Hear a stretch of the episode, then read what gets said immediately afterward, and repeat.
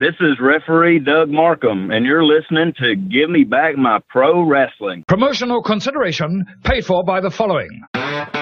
This is Steve Bowtie Bryant here. Back in the 90s, I was a pro wrestling photographer for the South and I released what might have been one of the original sets of indie trading cards. I ran across some of these original sets. They were up in Randall Fanning's attic all this time. PG 13 rookie card, Ricky Morton, George Weingroff as the Sheep, Chris Champion, Reno Riggins, Billy Montana, Gary Valiant, the Scorpion, the Medic, Rick Reynolds, Jeff Daniels, Mephisto and Dante, Ben Jordan, Steve Neely, Marcus Woodrow, Clinton Charisma, Little Farmer John. If you'd like an opportunity to get these cards, contact me now. You can get them for only $49.99. Contact me is Steve Bowtie Bryant at iCloud.com. Get your set now while supplies last. Ladies and gentlemen, welcome to Give Me Back My Pro Wrestling.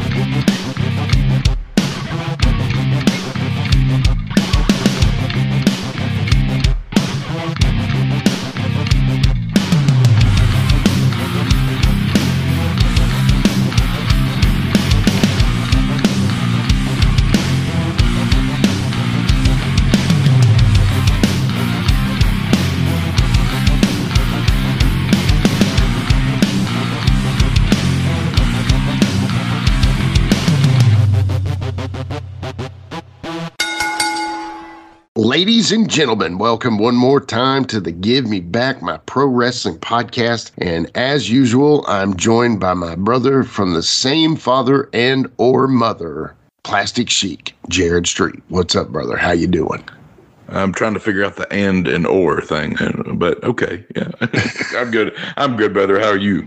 I'm good. Just, you know, trying to do this thing here with this podcasting business, you know, busy as ever, as always, and just doing some fun things with that and, you know, getting to interview some cool people. And, you know, we got some cool things coming up. But before we get into that, I want to talk a little bit about the past here. So, you know, in the recent past, we've had, of course, Quentin Charisma, which that show did awesome. Lots of cool numbers on that one. Jumped to number three with the quickness. Okay. So it was like Hot Rod Biggs, he was right on your your tail and quickness stuff. with a Q, right? Quickness with a Q. Yeah, yeah. Well, that's isn't that the way to spell it? Hold on. Do you know a different exactly. way? To, no, I'm saying. Okay. All right. just, all right.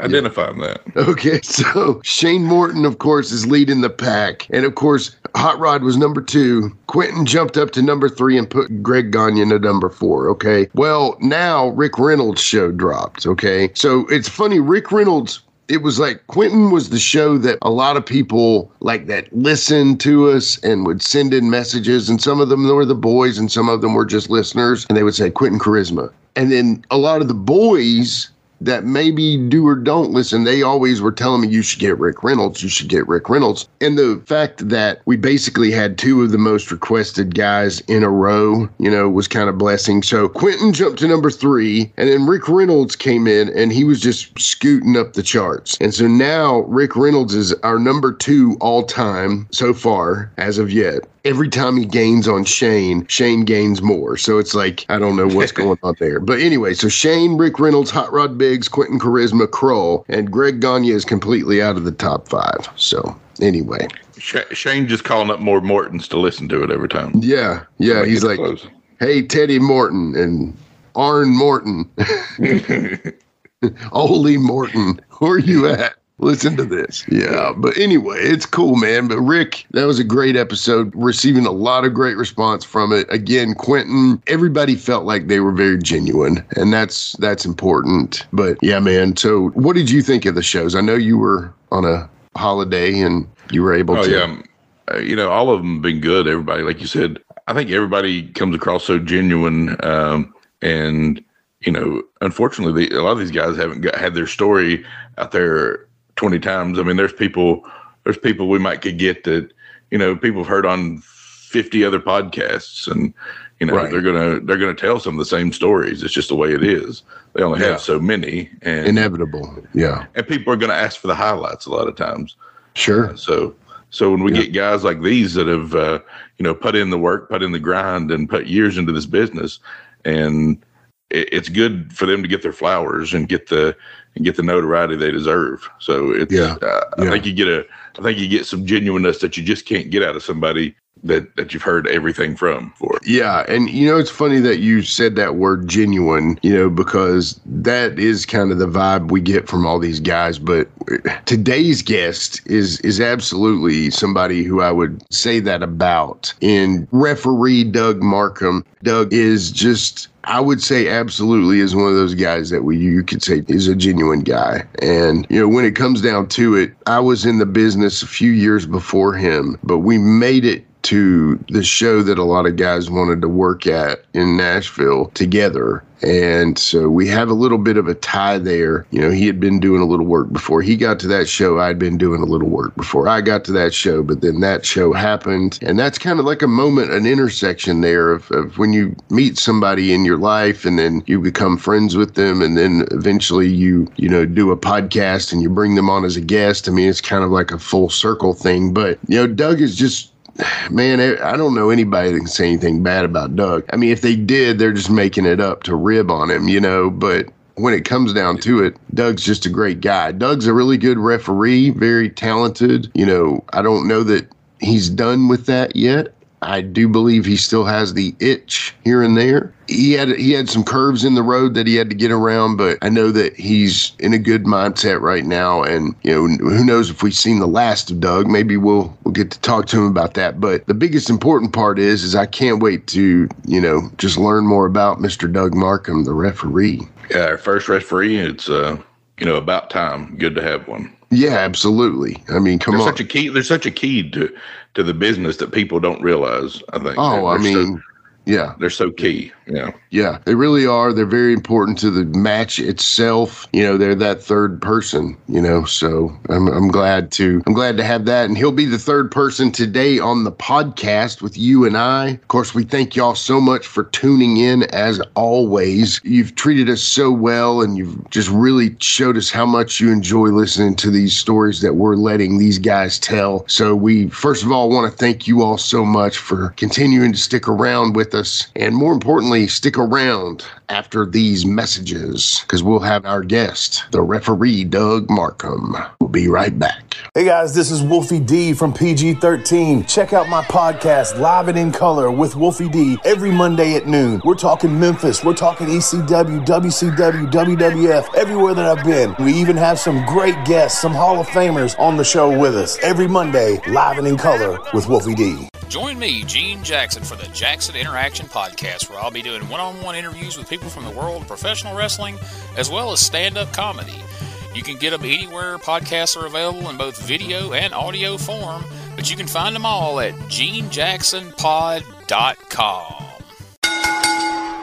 All right, we are back with more from the Give Me Back My Pro Wrestling podcast. And as promised, I have a very special guest in one, Doug Markham. Doug, what's up, brother? Welcome to the show. Thanks, man. Thanks for having me. How you doing? Good, brother. Good. How you doing, man? I'm good. What are you into these days? Uh, just work and go to little league games and softball games and Monster Jam events and I see that. Yeah. Yeah. It's wrestling with cars, isn't it? pretty much. Yeah, big trucks at least. Yeah. So it's kind of like, you know, King Kong Bundy smashing a midget sometimes, you know? So, you know. so we always start the show with the very first question with my brother, the plastic sheik, Jared Street. Jared, take it away. So, Doug, I, I know you might suspect what this question may be. It's, uh, of course, patent pending, but but today I've got a very special two part question for you, and it's your Mount Rushmore of wrestlers and your Mount Rushmore of referees. So, two different Mount. Rushmore, four or five, whatever you need to complete each list. I was preparing for one. Now, now I got two. So, Threw you a curveball. um, wrestlers, I would say Bobby Eaton yes. would be definitely in there. Um, Ric Flair would have to be in there. Awesome Um, probably Macho Man and Steve Austin. Dude, What a list! can't really argue that at all. There's nothing to. Yeah. And then what about your referees? I can't wait to hear this one. Referees, uh, Tommy Young.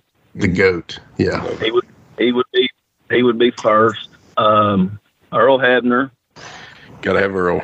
Uh, Mark Curtis. Brian Yeah. Hildebrand. Oh yeah. Yeah. and probably oh man the fourth one i would say probably jerry calhoun Yeah. Yeah. I love it. and then for a fifth i would have to throw nick patrick in there maybe even randy pee wee anderson Yeah, man. so those were the guys i grew up watching you know Oh yeah. Totally. Totally. Saw Nick Patrick and Pee Wee Anderson so much watching WCW. It's it's a Yeah. Yeah. Yeah. And I mean, you know, Tommy Young too. Come on, man. I love Tommy Young. That's that you know, to me, Jerry Calhoun and Tommy Young did have a similar style about them, you know, and I feel like that Aubrey Edwards girl kind of somewhat tries to be the modern day version of them with the heavy reactions and very animated, but I don't know. I don't want to get into that yet. Maybe that comes up as a question later, but anyway, I love that that list. both lists are phenomenal, man. That, that's great, great stuff. Uh, you can tell, you can tell uh, when you listed Bobby Eaton first with the wrestlers. That that just shows uh, we we know where you're coming from. So he was one of the smoothest guys in the ring i ever saw Dude, dude, man, I tell you a funny story. So I'm working back when I was doing the Omar gimmick, and I'm working a show for Porter, and it's a big show. It's like a, a benefit or something. It's a big show, and he'd brought in Bobby Eaton, he'd brought in Ricky Morton, he'd brought in all these guys. And so in the back, I usually hung my suit and everything in a certain section. And this was our normal locker room there on Gallatin Pike when I was working for Porter. And underneath it was Bobby's riding partner and his bag in one seat. And we had a referee there. They called him All Night Bobby. He barely had a tooth in his head. Did you know Bobby at all? no i didn't know him Anyway, All Night Bobby. I thought the guy, I didn't know who was the guy that rode around with Bobby, made towns with him. Taller guy had a ponytail. Uh, Do you know him? I don't know. No, uh, Brian Thompson is who I know that that Bobby used to uh, travel with. So I don't know who that could have been. Not not sure either. Maybe maybe it was just a one time or a couple time thing. But anyway, ab- above Bobby's bag was where I hung my suit. So I was hanging my suit, and I, and I said. I said, whose bag is this? And this is the famous duffel bag. You know what I'm saying? And he goes, oh, that's just Bobby's. And I said, you reckon he'd mind if I moved it? And had I, I thought it was Bobby, like the referee Bobby.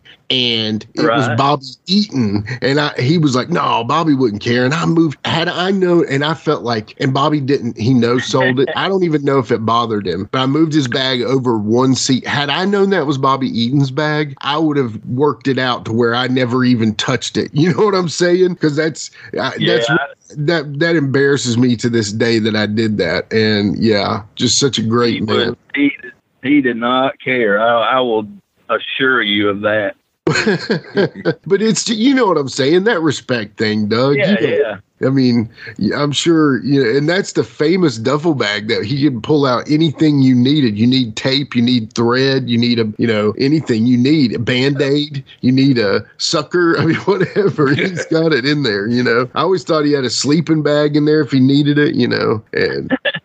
It was like Santa Claus sack, except it was Bobby Eaton's duffel bag. But anyway, Yep. So so to kind of get the show going, we can talk about Bobby Eaton. And by the way, when we do a Bobby Eaton episode, which I think we should do that anytime, we'll bring you back on because you knew him so well. But I want to start out talking about Doug Markham here. So obviously, you are our very first referee on the show, brother, and that, that's pretty cool, man. Right? Cool. Yeah. Is Yeah. And I, I've always thought about you as very high respect, man. I know you did your job well, but let's go back to the beginning here. So tell us a little bit about your early days, brother. Where were you born? Where'd you go to high school? How was it growing up where you're from? Um, I was born in Huntsville, Alabama, and I went to Bob Jones High School. Okay. But growing up, like I became a fan of wrestling as early as I could remember. Yeah. Uh, my mom and dad were friends with Bobby Eaton and Orville Hutto whenever Oh, they were man. teenagers. Yeah. Yeah. So did that, you know, like I was around wrestling when I was a baby and, you know, up until held pretty much my whole life, Yeah. and uh, so I've always liked it. And um, we used to have this cable system when I was like maybe 12, 13 years old, and uh, we could get channels. I, I lived in in Huntsville, but we had the we had the Birmingham station. We could get um, we could get New York stations. We got uh, Dallas. So I was getting wrestling from all over the place, and it's like I didn't watch just certain ones. I watched every one I could. You know. Yeah. You were probably in an area that you could probably watch Memphis. You could watch, obviously, we had TBS and the Superstation. And Then, of course, we would have the WWF and stuff. Are you just one of those guys that went, at, if it was wrestling, you were trying to watch it? Is that it? Yeah, pretty much. Yeah. That's yeah, that's us too. I mean, I remember watching Global when I was young. I remember watching. I mean, so many AWA, of course. You know, anything we could watch. The only thing we really didn't get in our area was Memphis. Unfortunately, that's the one thing I wish I knew more of at the at, in my younger days. You know. I remember watching gorgeous ladies of wrestling at one point. Yeah. Yeah, I used I, I used to watch that too. we had uh, we had the Dallas channel, and I would get you know uh, world class would come on at like ten o'clock at night on Saturday, yeah. Yeah. and I was watching that. And Mid South, it came on one channel we had kind of late at night, and Yeah. That's awesome. That's awesome. Okay, real quick. I want you and the Sheik to do something for me real quick, okay? So I'm going to count to 3 and I want you to say your birth date, okay? So Doug, you say your month and the date, okay? And then Sheik, you say the month and the date, okay? So when I count to 3, Same time? same time. Yeah, Okay. same time. All right. So three, two, one, go. August 26th. There you go. Good day. A good day. Wow, Yeah. how about that? Yeah. Pretty cool. Yeah, I noticed that. I found that out online, Doug, because I was doing my stalking on you, man. And you know, and I, when I saw it was your birthday, you know what, what's funny is Little Sheik's birthday too. So Jared's Yeah, got my a son, Paxton. His his birthday's the 26th too. So he was born Oh, on Jared's wow. birthday. Yeah. So that's hardly ever that happens, you know. Yeah. So So I, I don't get to celebrate birthdays anymore. It's all about my son. So Yep, yep. Yeah. When I saw that, I popped though. I thought I had to bring that up. So Jared, go ahead with the next cool. one. Yeah. So tell us a little bit about like your start in working in wrestling. Like who who like trained you, anything like that with all you do. Um, well, my start came because of Orville Hutto. Oh, Hut. He's great. Yep. He uh I had you know, I had wanted to be in wrestling for a long time since I was a kid, you know. And back then, like I didn't know how to go about doing it. You know what Yeah. I'm saying? Like Yeah, exactly. Yeah. I didn't really know anything about indie wrestling because like when I was coming growing up, it was all territories and stuff. Right. It's on TV, and that's what we think exists. Yeah. So I didn't really know about indie wrestling. Well, then uh, Hutto was he was going to run a couple little shows in Athens, Alabama, Okay. and so I was kind of hanging out with him and doing whatever he needed done, you know, at the building and stuff. And one day we were just riding around, and I told him I wanted to be a referee, Yeah. and he just kind of gave me the "you do." and uh, so I said, yeah. And well, he never said any- anything else about it. And then, like two weeks later, he called me up and he said, uh, you need to go get you some black pants, black shoes, a ref shirt, and a black belt. He said, I got you a, a shot in Mount Pleasant in two weeks. Yeah. That's So- awesome. As far as training goes, I didn't have any. You're just on the job training. Yeah, and and that was like that was something later on that I thought about that meant a lot to me was that Hutto was like the only person that had that kind of uh faith in me, I guess you could say. Yeah, for sure, dude. How, how old were you when you Um, started? About what age was it? Oh God. I was old, man. Uh I started in early 2012. I was going to say that because Oh. I know you kind of came around and I was just barely in the business myself. But anyway, go ahead. the the first night that I started, um, and I don't know the exact date because I honestly didn't think there would be a second date. You know, Sure, sure, exactly. I, I thought this was just a tryout, just to you know let me see what it was like or whatever. right. And Old family friend allowed you to try your dream, you know, and yeah, and so we're we're on our way up there. I rode with him, and and I kind of asked him, you know, do I not need to be trained? And and he told me he was like, uh, if I didn't think you could do this, I wouldn't be letting you do it. yeah, yeah, So uh, you know that kind of clicked. I mean, yeah. and that's I started in Mount Pleasant first night, first night in the business, and I'm in the locker room with Tommy Heggie, Oh man, Orville Hutto, Hot Rod Biggs, Mike Woods. yeah, I mean, it was and Tim Bernesto. yeah, yeah. So, you know, it was like I couldn't help but learn. And this was just something that Orville was running.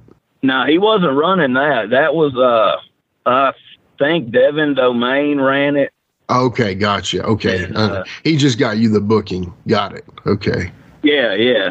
Yeah. Tim was the booker at the time.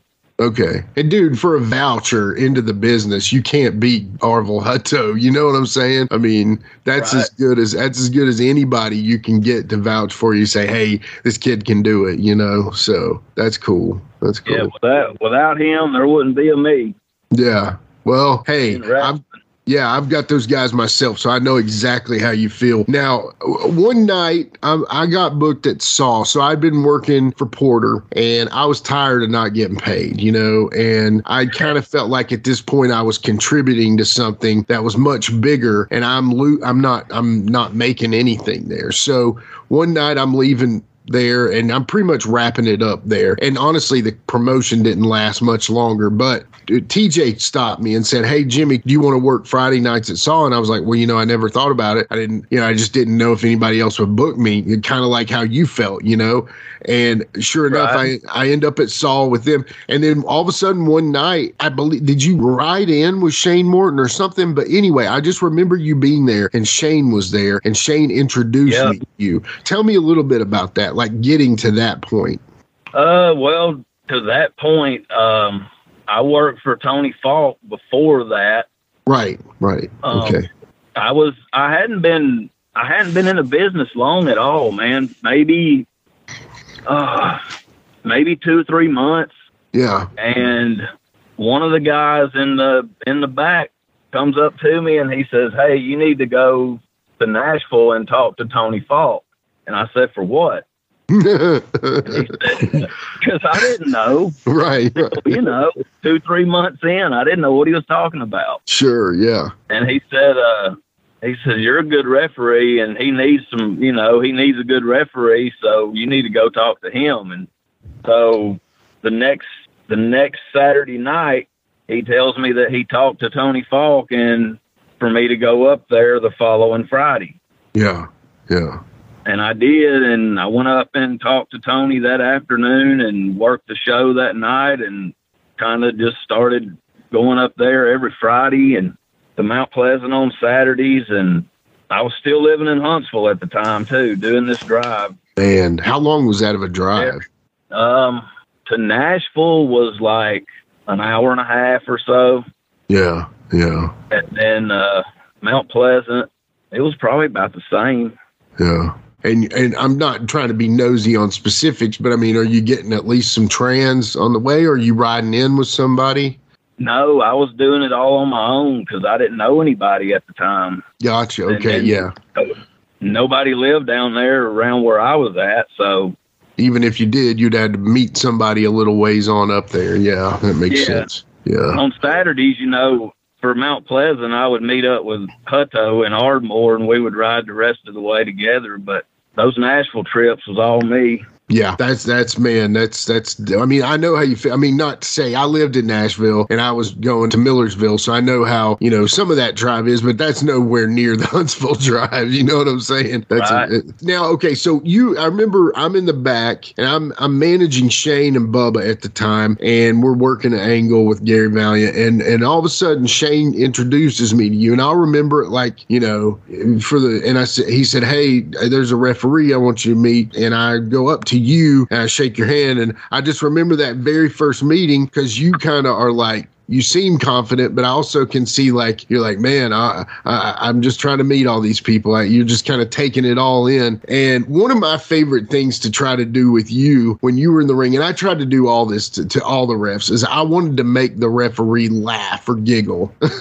and that was my goal. If I could make the ref laugh and and you know uh, try to try to fight a laugh that was my little secret yeah. story and stuff so if i could ever make somebody you know, smile or laugh or something. And it, you know, because that would be me ribbing them, you know what I mean? But anyway, yeah, I remember you working there and I remember, man, I was like, dude, this guy's got it together, man. I had no clue you were barely in the business though, you know? That's, uh, a lot of people said that, um, whenever I met Plunkett and Drew for the first time, they were, yeah, they kind of said the same thing like what you've been doing in Alabama? You've been working the, the shows down in Alabama, that That's kind of thing. People would ask me, you know. Yeah. Now let me ask you something, because obviously during this time at Saw, it, it does transfer into NWA Saw, and it was those blue shirts with the NWA patch on it, and there's quite a few pictures of you out there with that. Was there a little drama with that NWA Saw shirt, ref shirt with you? What do you mean? Well, wasn't it wasn't it something to where like, hey, I need that shirt back or something? I don't know. Uh, let's see. Probably, yeah. The night that uh that TJ fired me. That's it. That's well. What was that story, man? Dude, that came about from TCW. Okay. Was running Nashville. Okay. And I had I had worked their TV tapings in Arkansas like the month before yeah, yeah. And this is the Rivera guy, right? The yeah. guy, the place that Wolfie yeah, was Riviera. working and yeah, yeah. Yep, yep. Riviera, yeah. And what happened was one of the fans that came to Saw hit me up asking me about tickets to the TCW show. Okay. And all I told him was is I could get him two tickets, right? So I got the, the tickets for him and, and brought them to him that night to Saw. Yeah. And somebody, I guess, told TJ that I was selling tickets to their show at his show, and he got mad. That's how that happened. Dude, okay, man. And and so what Yeah. what did he say to you? Just like don't do that. He didn't even give you a, a one strike. he just said no. No, man. He just, yeah, he just, he was like that. That ain't right. And and like at the time, I didn't really understand that I did anything wrong. Right. But you know, then the more I thought about it, I was like, well, I mean, I, I guess that is, you know what I'm saying. Yeah, there there's Like I shouldn't. yeah. There's like enough gray area there that it could be taken Yeah, the wrong yeah. way. Yeah. Well, I just remember there was something about somebody kept saying, I need that shirt back from him. and I, I, I, just remember maybe there was a delay on you getting the NWA shirt back to him or something. I don't know. I just, I was like, man, I hate that. Well, first off, I hated that you were no longer there. I did too. I loved working there. And Yeah. I mean, I don't, I, you know, I never had any hard feelings towards TJ because he was always good to me. Him and Kroll both, man. I love Kroll to death. Yeah. But, yeah. I mean, I hated I was gone too because I liked it. Yeah. Now, so you're working for TCW, and this is kind of what I lead into too. They were doing some really cool stuff, man. Like I almost felt like that show, had it gone in a different direction, it could have easily been, you know, something bigger than it ended up being. You know, had a lot of great names. You know, it had a beautiful look to it. It looked like wrestling. You know, talk a little bit Yeah. about TCW deal. um, that came about through Brian Thompson. Um, he traveled with Bobby at the time. I think Bobby might have been living with him at that Oh. time. Okay. Okay. and uh, I, I'm pretty sure Brian was the one that you know helped get me booked there. Yeah. And so I I went out. The first show I did for him was in Arkansas, and uh, I actually went out there with Wolfie uh, for that trip, and uh, that was my first, I guess, big TV taping that I ever did. yeah. I'm pretty sure. And uh, it was a lot of fun. So then when they asked me to do the Nashville show, I was, you know, happy about that. And I thought I thought it was going to be a big thing too. And then I think they only had one more show after the Nashville show, and then it folded. Yeah, yeah. And then didn't you work some with Global Force as well, too? Uh, yeah, a little bit. Um, it was kind of, I don't know, Global Force Light maybe at that time because. Oh, okay, okay. Um, he wasn't really doing the the big TV tapings or the arenas or whatever at that time, but I did uh, I did a bunch of fair shows for Jeff, and I did those uh, the Music City Bowl shows that they do for the players and the families. Yeah, yeah, those are cool though. Yeah, did, yeah, those are fun. I did some of those too. That's awesome. So what was the what was the story with Global Force at the time? Was it just kind of like, hey, this is almost it's kind of like TCW didn't last long. Global Force was kind of like Jeff's like he took a little bit of TNA from TNA and said, "Hey, I'm making my own thing with Global Force basically." Yeah, I think it was kind of like I don't know what kind of phase you would call it, but he wasn't really running big shows with it, but he was still using the name, I guess.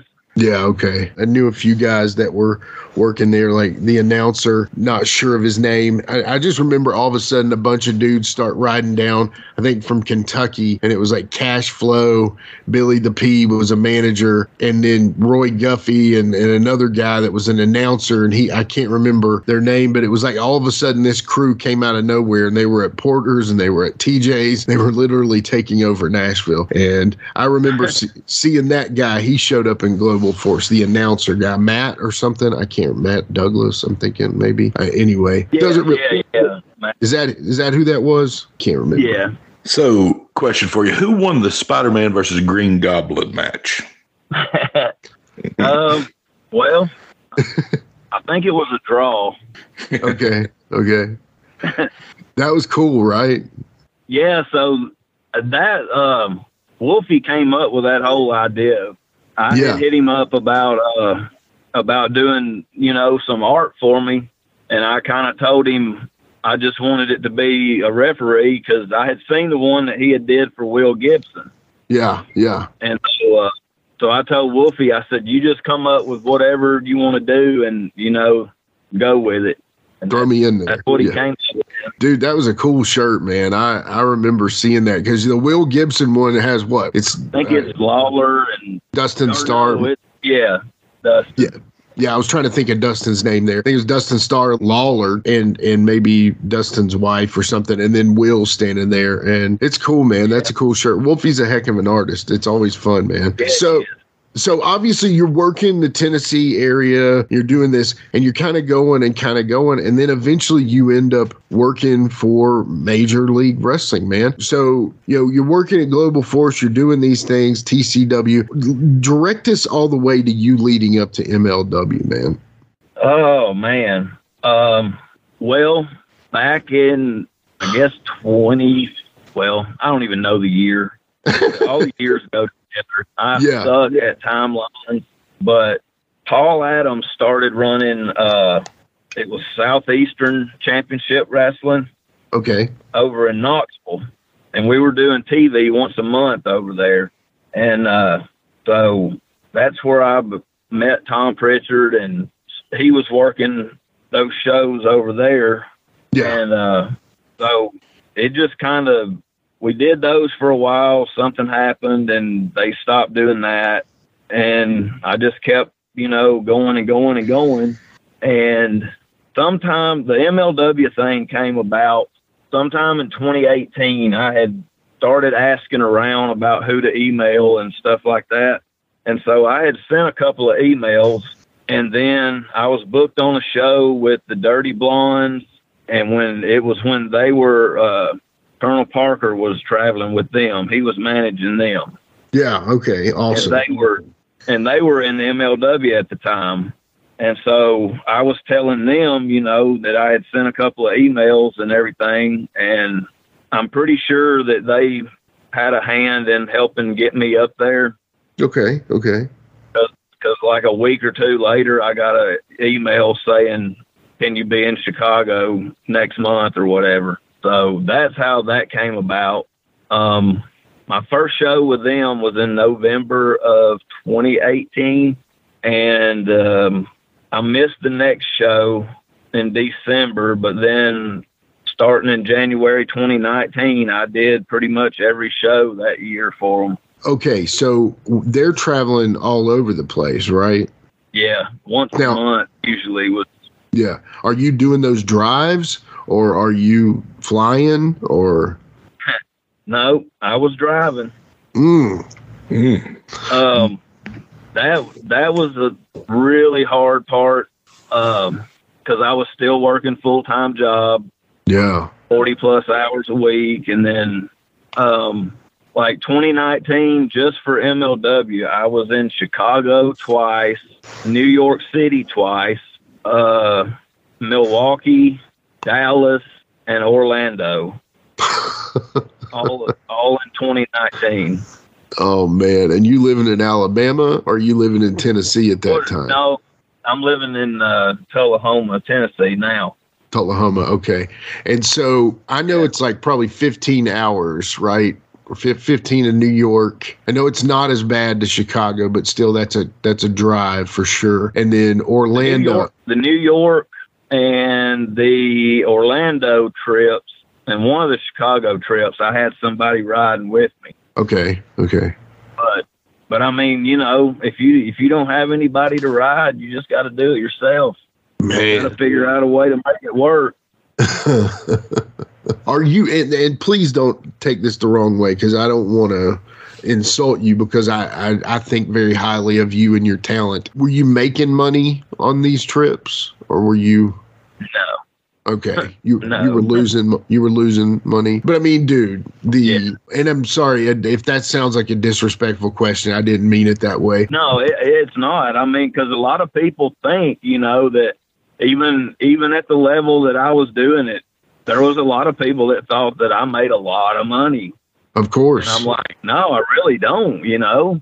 yeah, yeah. I mean, I'm you're doing I'm, it for the love of it and to, you know, to try to catch the right eye or whatever to try to get signed. I mean, that's, Sure. the, that's your end goal is to try to make a living at it, you know.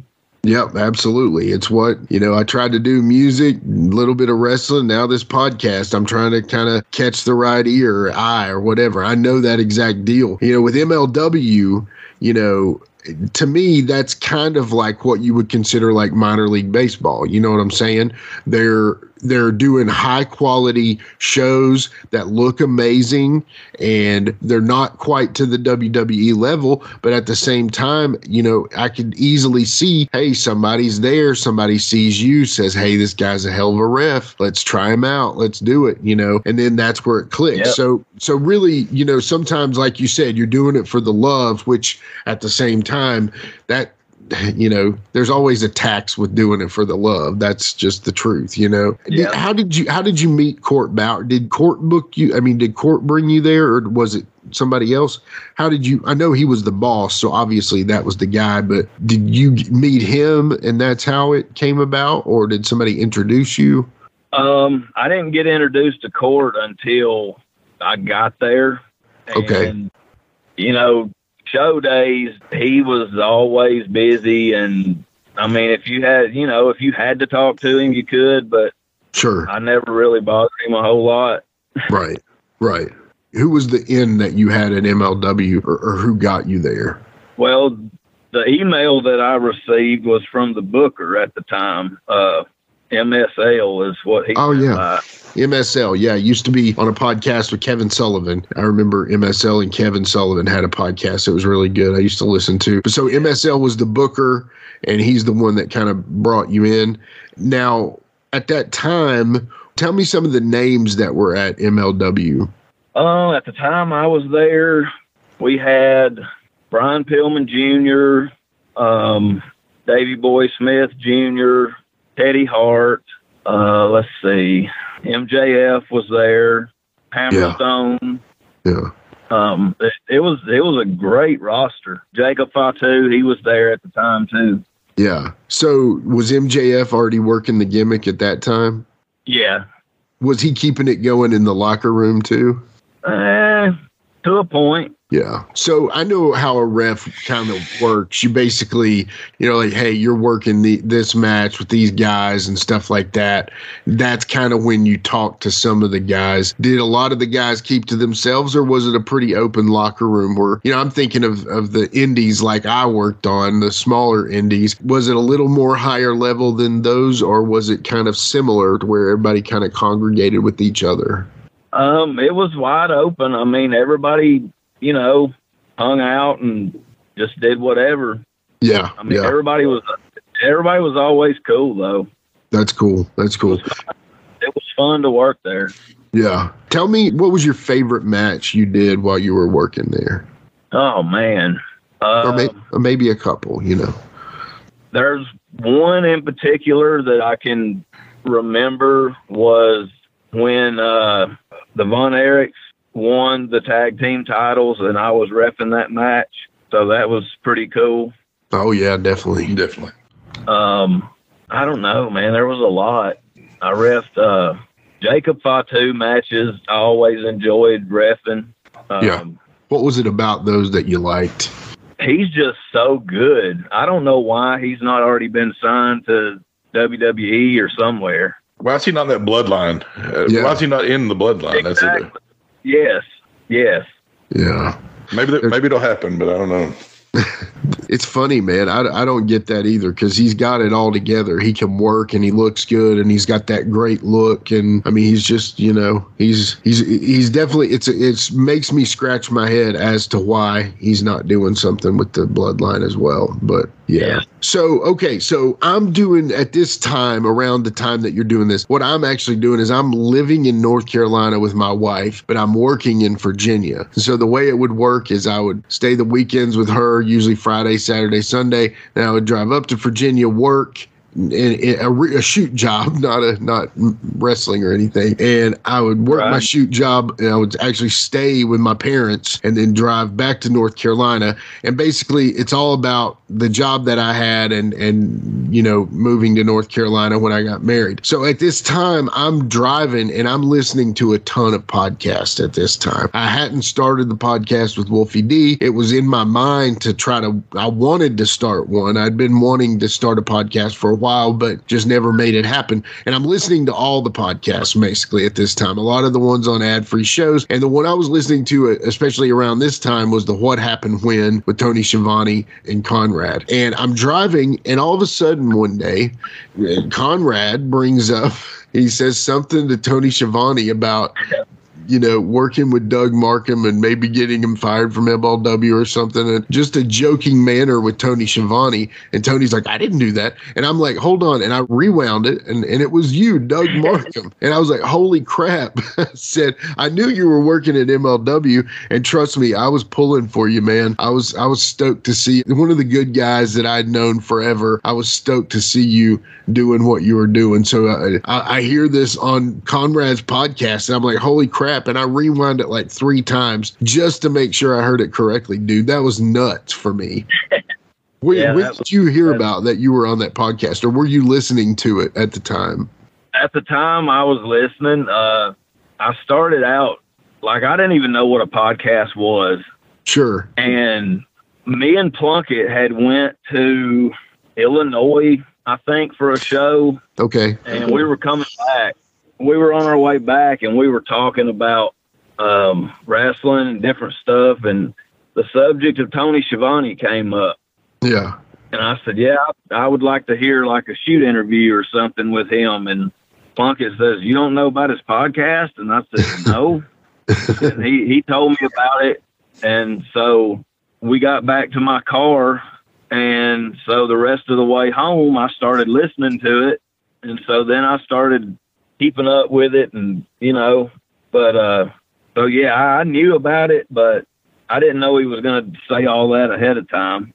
Yeah, no kidding. Now, do you know this? What do they mean by all that? Was it just a rib on Tony that Conrad's ribbing Tony, or is it just is there something to that that Tony Schiavone got you fired? no, it ain't nothing to it. It's Okay. It was just Conrad ribbing Tony. Yeah, and it w- you know Doug Markham from Huntsville, also very similar to Conrad Thompson from Huntsville. Now I know you may be in a different tax bracket. No, again, no disrespect to you. he's he's in a different tax bracket than all of us. But what I mean by that there is, ain't too many people in that same bracket. I know, and you know, people. I know a lot of people that hate on Conrad because he's successful. But to me, dude, to hate on the goat, I mean, he's the guy that's that kind of does podcasts better than anybody. And I wish I was. I wish I could do it that good. You know what I'm saying? So to know that now, have you met Conrad a few times? Yeah, yeah, Have you partied with Conrad? Maybe. yeah. We've hung out. And how is he as a guy? Just to be a kind of a goof. Oh, he's fun. Uh, down to earth. I mean, just he's great to be around. Yeah, yeah. And I mean this in the best way possible. He's kind of like the ultimate of all of us. You know what I'm saying? Because we're all huge fans of wrestling. Not only does he get to talk to all these wrestlers, he runs an empire. He's best friends with my favorite wrestler of all time. And then at the same time, he ends up marrying his daughter, you know, so he kind of. He he won a lot of that, you know. Yep. So, you know, anyway, I just kind of wanted to bring that up because I, dude, I popped. I was like, holy crap. They're talking about Doug Markham on the Tony Schiavone podcast. I- I- Think about little Doug, okay? Think about Doug growing up. Obviously, you knew Bobby Eaton, Orville, but can you imagine ever that you would be mentioned on the Tony Schiavone podcast? No, it's crazy. I mean, like when I was working for MLW when I first started, like the first, uh, let's see, the first show that I went to, I'm pretty sure the first couple, Tony Schiavone was still doing commentary there. yeah, yeah. And, uh, and he, I mean, you know, like you said, little Doug was thinking, man, this is crazy. Like, I'm refing matches that that's you know being called by Tony Schiavone is is it's nuts. Yeah. Yeah. It is nuts. And I'm happy for you, dude. I thought it was so cool, man. So, Doug, this is a this is a question you know that I think is important to ask. You know, there's a lot of people that that love wrestling, uh, but maybe maybe they can't, maybe they don't have the height, the build, the pedigree, bloodline, whatever you want to call it, to be a professional wrestler. Uh, they don't have the athleticism, whatever. A lot of factors, but uh, such an important role in in wrestling is the referee. What do you think makes a great referee? Oh man, um, that's a good question, and I still don't consider myself great, so I don't know. Uh, let's see. You just I, I don't know. Um, just one that that really knows how to work. Um, because a lot of refs, you know, just stand in the corner and watch. Yeah. They're not involved. that, that yeah, it drives me nuts.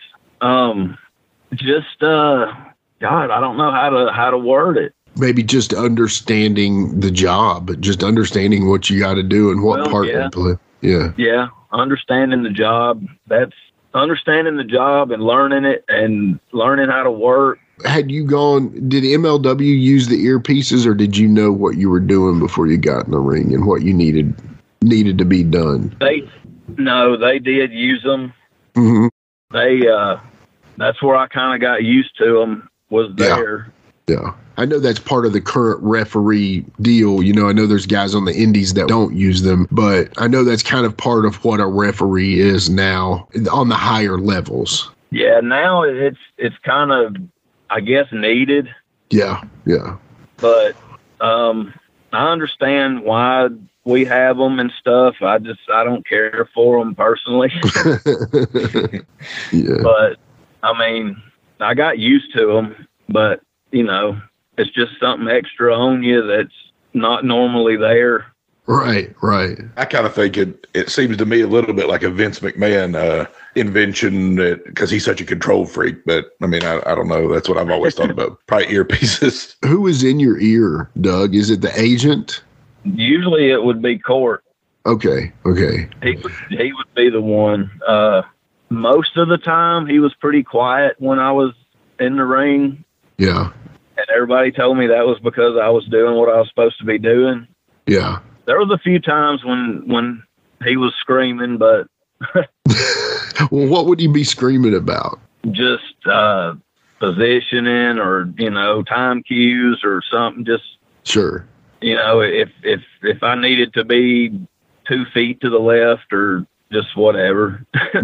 understand because they're making a TV product there, so that makes sense. So you know, I I've heard all kinds of stories about that kind of stuff. I, I'm sure that was not always very pleasant, and and I can definitely understand that. So you know, there are you know where you were working on a television product and and doing that. You know, a lot of the current and and this you know WWE. I think you know we we talked to on on the Wolfie D podcast we talked to Drake Younger, and obviously he had worked for NXT and WWE, did a match at WrestleMania. I mean, this this guy had done a lot, but he was also he kind of came from also the death match scene and stuff. But it turned into a referee and and and ended up doing a very good job at it. And I was saying that you know the WWE refs to me are almost what you would call perfect. But when you watch a match, and I've I've actually started to watch a match from the perspective of looking at the referee because I think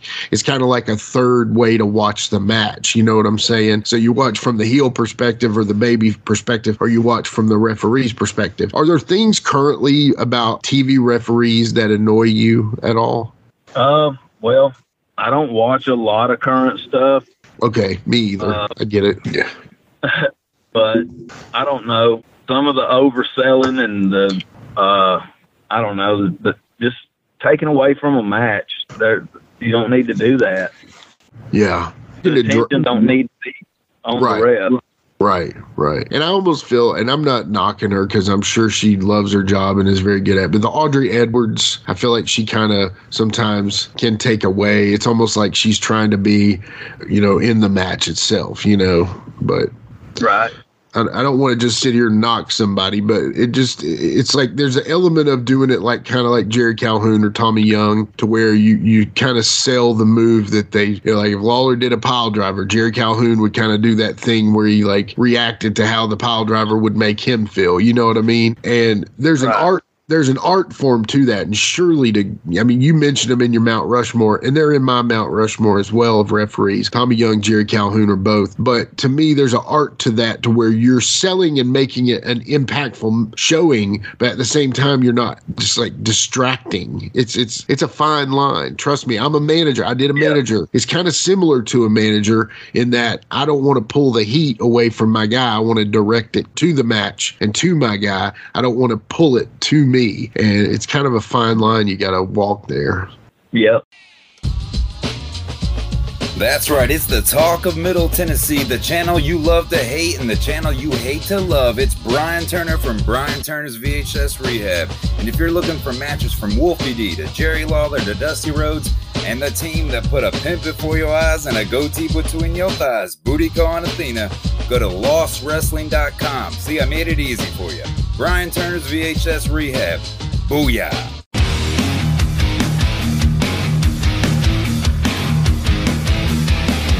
Hey everyone, this is Shane from Insane Shane's World. I release wrestling figures of enhancement talent, mid-card wrestlers, and wrestlers that you never thought would have a figure available. So if you're interested in adding a really cool and rare figure to your collection, then don't hesitate to contact me at shamtheman73 at gmail.com. That's S-H-A-M theman73 at gmail.com. You can also join my Facebook group. Just search Insane Shane's World.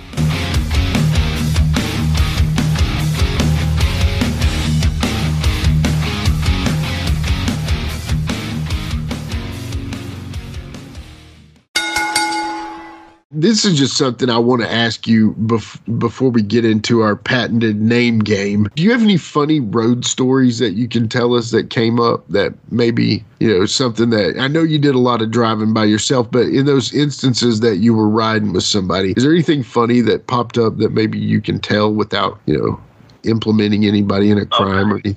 or anything? I'll give you one that you might have seen posts or, or comments on Facebook and maybe not know what it was about. Okay. Uh, this one night we were in Rockwood and it was Plunkett and Buzz. Oh man. And Bobby Eaton and me. and we were driving back to Nashville. But when we left the building, everybody walks out to the car and Bobby just got in the back Okay, so I got up front so it was, you know, Plunkett and Buzz and Bobby and me, and you got to have two in the front, two in the back. Well, Bobby got in the back, so I got in the front. Yeah. So Plunkett and Buzz start in on me. They're like, "Man, I can't believe you made Bobby sit in the back." so, you know, and it it just keeps going and keeps going, and nothing I can say is going to change it. And so we stop at the store. Everybody goes in, gets their stuff. We come out. Everybody gets back into the car the same way. Yeah. Like, so we leave and we get down the road and they start in on me again. well, this, well, this time without missing a beat from the back seat, Bobby says, guys, I begged and begged him in the store to sit up front and he told me no. So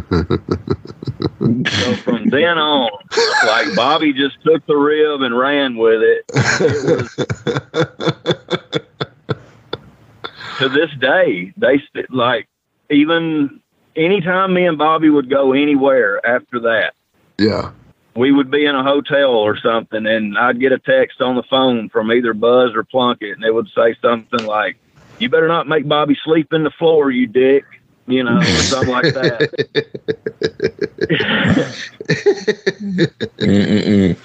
Oh man. Well, you know, that's funny that you say all that about this. So I tell you what, why don't we go ahead and lead into the give me back my pro wrestling patented name game. Would you like to play the name game, Doug Markham? Sure. All right. DJ, hit the music.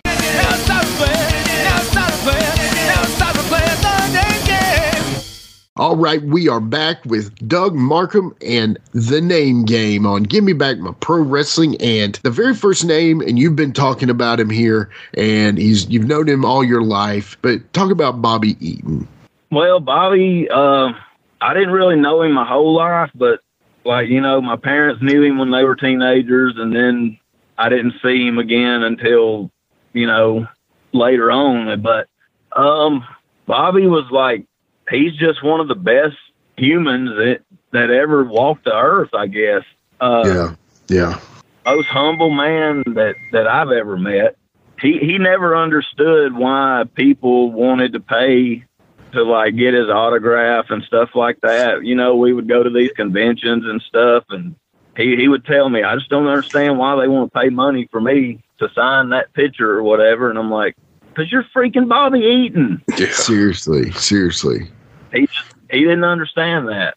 Yeah. He was So- very humble. Yeah, so humble, extremely underrated, and is often quoted as being one of the greatest of all time by Ric Flair. You know, Yeah. so when Ric Flair says you're great, there you go. So, were you around him much later on in his life before he passed, Doug? Um, well, 20, let's see, the last weekend that we had together, we went to West Virginia for a Friday and a Saturday show. Yeah, And that was like the first weekend of March 2020. And we were supposed to go to Ohio two weeks later for Bobby Fulton's show. And COVID happened the week after the West Virginia trip and shut everything down. yeah, And so I didn't see him anymore after that. We talked on the phone several times, but yeah. It was sad. That I just know that the world was a better place having him in it. And any, you know, he, I, I worked with him a couple times in Virginia and got to know him. And, you know, once you know Bobby and he respects you, I mean, to say that Bobby, Bobby, I felt like respected everybody. But what I mean is, is like he at least knows you know what you're doing enough. And then I would work for, I, I managed him once for Porter in Kentucky. So when I, I saw him at Saw, and I've told this story a million times, the listeners are probably tired, but I'm going into Saw, and on the back wall, it's Bobby, it's Cersei, it's Reno, and Wolfie. And I go up, and Bobby just stands up and immediately hugs me. How you doing, brother? How you doing? Everything good? How's things been going on and stuff? And he hugs me. I mean, it's a big hug. Out of the corner of my eye, I see Wolfie and Reno sitting there, and Reno's like, well, he kind of gives this thing to where if he's all right, I can't, you know, he must be all right if Bobby likes him, you know. And Yeah. it kind of got me an in there with those guys to where they they really didn't know me. And of, of course, I'm sure Reno's favorite manager was Paul Adams, and for good reason, Paul was great. But it was like, okay, this guy actually he might be worth something to have around.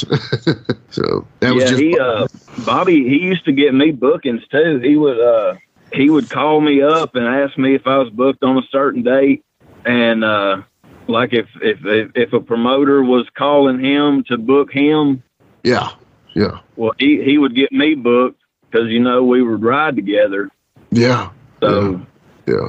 and who's going to argue with Bobby Eaton if he tells them they're, that he's bringing a referee, right? Right. They're going to be like, yeah, absolutely. yeah.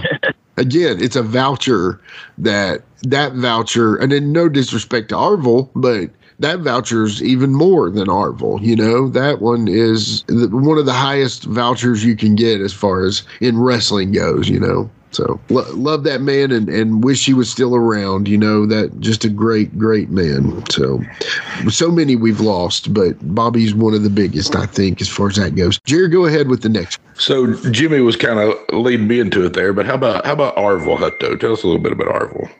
Orville is a really good dude too. Um, him, I have known my whole life pretty much off and on. You know, there's several years we'd go and not see or talk to each other, but uh, I've pretty much known him my whole life. And like I said earlier, he's the only person that had enough faith in me to put me in the ring for the first time. So without him, there's no me in wrestling. Yeah, He was great. He was great to us when he was on the podcast. He was just a, a such a genuine guy.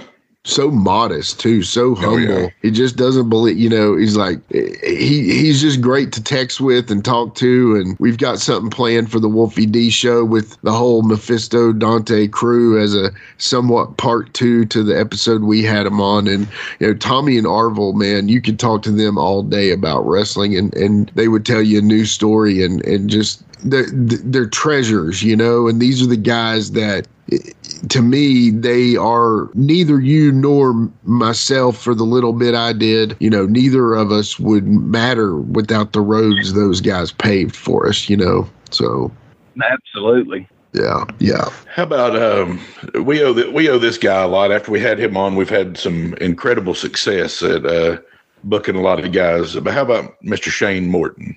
Oh man, Shane, he has done a lot for me. Um, he's the one that orchestrated the deal that brought me to Saw for the first time. Um, I don't know, like, I mean, he saw something in me. He's told me that before, you know. He said, he said, you got a lot of potential. I see a lot in you, you know. And so he took me to Saw that first time, and um, anytime he would run a show, I would work for him. You know, the whole the whole Morton family has been great to me Yeah, they're all great. the whole time. You know, every time every everyone I've ever met treated me like family. Absolutely. I love From, love Shane to death. yeah, Shane, Steve, Bubba, Cody, David. You know, I've managed and managed against all them. Jerry Lynn's hilarious, total troublemaker. She is. She- you know, She's a trip. Yeah, Brandon. Brandon's also another referee, Brandon Morton. You know, to me, you know, they're they're all a great crew, and I, I think the world of all of them. Honestly, they're they're up there. They've got a special place in my heart. That whole family, and I always joke, you know, and I'm just going to say this, you know. Shane's show has reached levels that we never expected to reach with this podcast. And, you know, he hit I mean, I'll just say it 2,000 plus downloads, and that's not even counting the YouTube views and stuff. And he he's kind of he's number one, and I don't know that anybody will eclipse that. Although Rick Reynolds might be getting up there, you know, so far. Quentin's been high too, but what I mean by that is I, I can't wait till other people start listening to it because I believe it's just been all the Morton family listening at first, you know.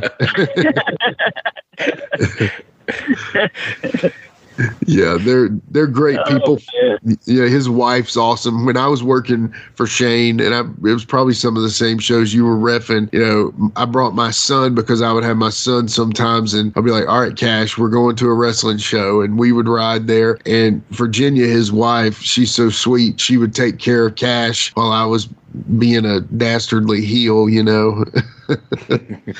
Yeah, Virginia's awesome. Her and my wife hang out now when on Friday nights in Tullahoma.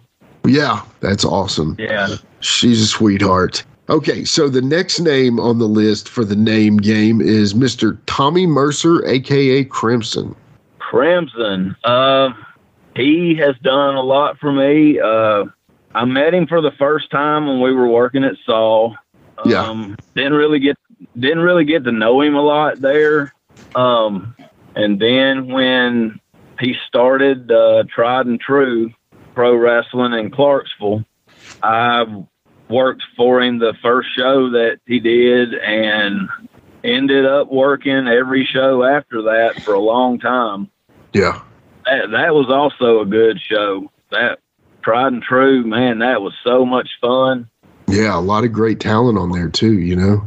Yeah, Crimson's a good dude. Yeah, I that one was kind of something that was a little bit geared to, you know, his past in the military too, right? He had guys on there that were, you know, that were vet veterans of the military and we love the troops obviously. We big supporter of them and to know that he's a veteran but also, you know, a veteran of the wrestling ring too and he was one of the first guys that kind of taught me that appearance was important. You know, I worked a show with him and Sam Shaw. They came in for a couple shows for Porter, and we were sitting in the back. And honestly, we were there much after everybody had left. And, you know, a lot of the guys kind of took that stuff for granted, but I always like to listen to these guys talk. And, you know, I said, you know, I just said something like to Tommy and, and Sam, I said, well, you guys look like a million bucks. You know what I mean? And they said, you have to, man. That's, that's, if you want to be at that next level, that's what you got to look like. You know, that's the look they Yeah. need you.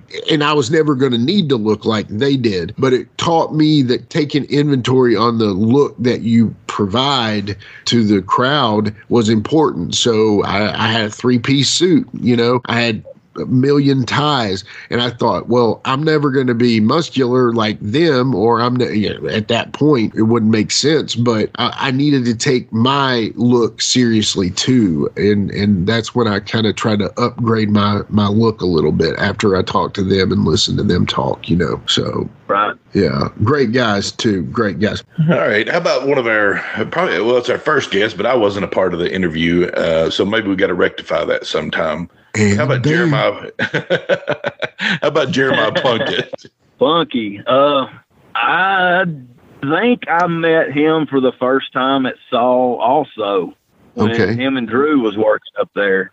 yeah yeah and we we became friends and um, started hanging out outside of wrestling. And I remember the first time I went on a trip with him and Drew to Memphis. Um, that was still probably 2013, 2014, maybe. yeah yeah And uh, I was still trying to get noticed and get my name out or whatever. So I went to Memphis with them and uh, I worked for free that day because uh, I wasn't booked. I just showed up with them because I didn't have anything else to do. why not Right. I ended up working. Yeah. Yeah. So I worked for free and had a fun time with Plunkett and Drew. That was my first road trip with them ever. Yeah. That was a that was a fun time. yeah what a great Plunkett, he's uh yeah, he he's one of my one of my best friends in or out of wrestling. Yeah. Great guy. Great guy. Heck of a wheelman too. I don't think I've said that before, but Plunky's a heck of a wheelman. I you know, he'll get you there safe. I'll just say that, you know. So which is important. So the next one I have on the list here, and this these guys, you know, talk about all the great tag teams from Tennessee. You know, I always talk about the Devils, Wild Boys, Mortons, the Scots. You know, so many great tag teams, disturbing behavior, so many just absolute the hero killers. I mean, the Untouchables, as we talked about, Drew and Plunky. But this one, this team, they they rose above it all and ended up taking it to the big time. And I just need to hear your thoughts on PG 13. I always liked PG 13. Uh, I remember Jamie came to Huntsville to a fair show one time. Uh, he probably hadn't been in the business long at that point either. Yeah. But I remember seeing him like early on, and uh, and Wolfie. I mean, I I always liked their gimmick. I like the way they work. Yeah. And uh, then you know I met Wolfie at Stadium Inn when I was working for Tony Falk. That's where Yeah. I met him for the first time. But yeah, PG thirteen, they're a good tag team. Absolutely. Yeah. What about Sam Shaw? Sam, uh, he's a heck of a talent, man. I worked a lot with him at Tried and True. He was the champion for a while, and uh, he's a beast in the ring, man. Really nice guy though, kind of quiet. Yeah. Yeah. Great guy. Great look. Heck of an artist. Oh yes, he's a very good artist. Um, I've got one thing that he did for a Christmas present for my wife that I gave her, and he also drew one of my tattoos that I have. That's awesome, man. That's awesome. I, I hope good things for him too, because he's been doing some cool stuff with that Dexter gimmick and stuff. And I really hope that he, you know, ends up. Uh, I, I would love to see him do more and more, you know, because I think he's worked for it. Funny story about Sam is he he gave me my first hard way. he, he does the leg drop off the top rope, the Alabama jam, whatever you want to call it, and I think either Plunky or Tommy dropped an elbow. I think it was Tommy dropped an elbow on me, and then and then Sam, you know, did the leg drop, and I did not turn my head the right way. I actually looked straight up, and he he kind of caught me, and he. He felt bad about it, but there was no reason to feel bad. It was my fault and busted my lip pretty good. So that was my last night working for Porter, and I, I spit a little of my blood in the ring to give to Porter there. So as I was leaving, so My, my first, my first hard way came from Hot Rod Biggs. oh really? Let's hear that. Yeah, well, it was a kendo stick to the head, and Mm. I guess I guess it it just called me just right Yeah, and laid me open, man. yeah. I They, they remember I got to the back that night. When when I got to the back, uh, Homie D, Tommy Hagee's son, yeah, yeah. he said uh, he said I didn't know you were supposed to get color. I said I wasn't. oh man. Hey, speaking of, have you ever had to hold a, a blade for anybody? Oh yeah, bunch Yeah. of times. Lots of times. Yeah. Yeah, I, I don't really, I don't really like doing it only because um, I just don't want to be seen passing it, you know. Right. Right. So, and I, I mean, I guess I've always done it good enough or whatever. I've never had anybody complain about it, but it's it's just, I guess it's more of a mental thing, you know. Definitely, definitely. You don't want to make a mistake, and that that's one extra thing. That's one extra thing you have to worry about. You know, that makes sense. Yeah. Yeah. Uh, What's the crazy? I mean, because I know guys that keep them in their cheek. I know guys that do it in their wrist tape, and I know guys that count on the referee to have it. You know that kind of thing. Have you seen a lot of guys use the mouth razor? I I haven't really seen any guys here lately that that put it in their mouth. Yeah, that's super old school. school guys. Yeah, the Yeah. old school dudes that did it, man. That's some crazy stuff. Yeah, I, I can't imagine that, bro. If I Mm, were, that just seems risky. Ooh. yeah, yeah, I've heard people say that's how Tully used to hold his man. Wow. was in his mouth. Oh, swallow that. Mm. Oh, oh, you Jared- think about that. yeah, Yeah. seriously. Yeah, yeah. All right. How about Double J, Jeff Jarrett? Jeff Jarrett. Um, I was a fan of Jeff. You know, I mean, he's always been a good worker, Yeah. and um, I don't remember the first time I met him, but then uh, whenever Jason James started working with him, Yeah. uh, I, you know, I was friends with Jason. I met him at Saw, and um, so I would work the shows you know, Jason would book me to work their shows and stuff. And then I got to know Jeff, you know, better when I started working the shows and stuff. He's always, always treated me good, always been good to me. Yeah. yeah. That's cool.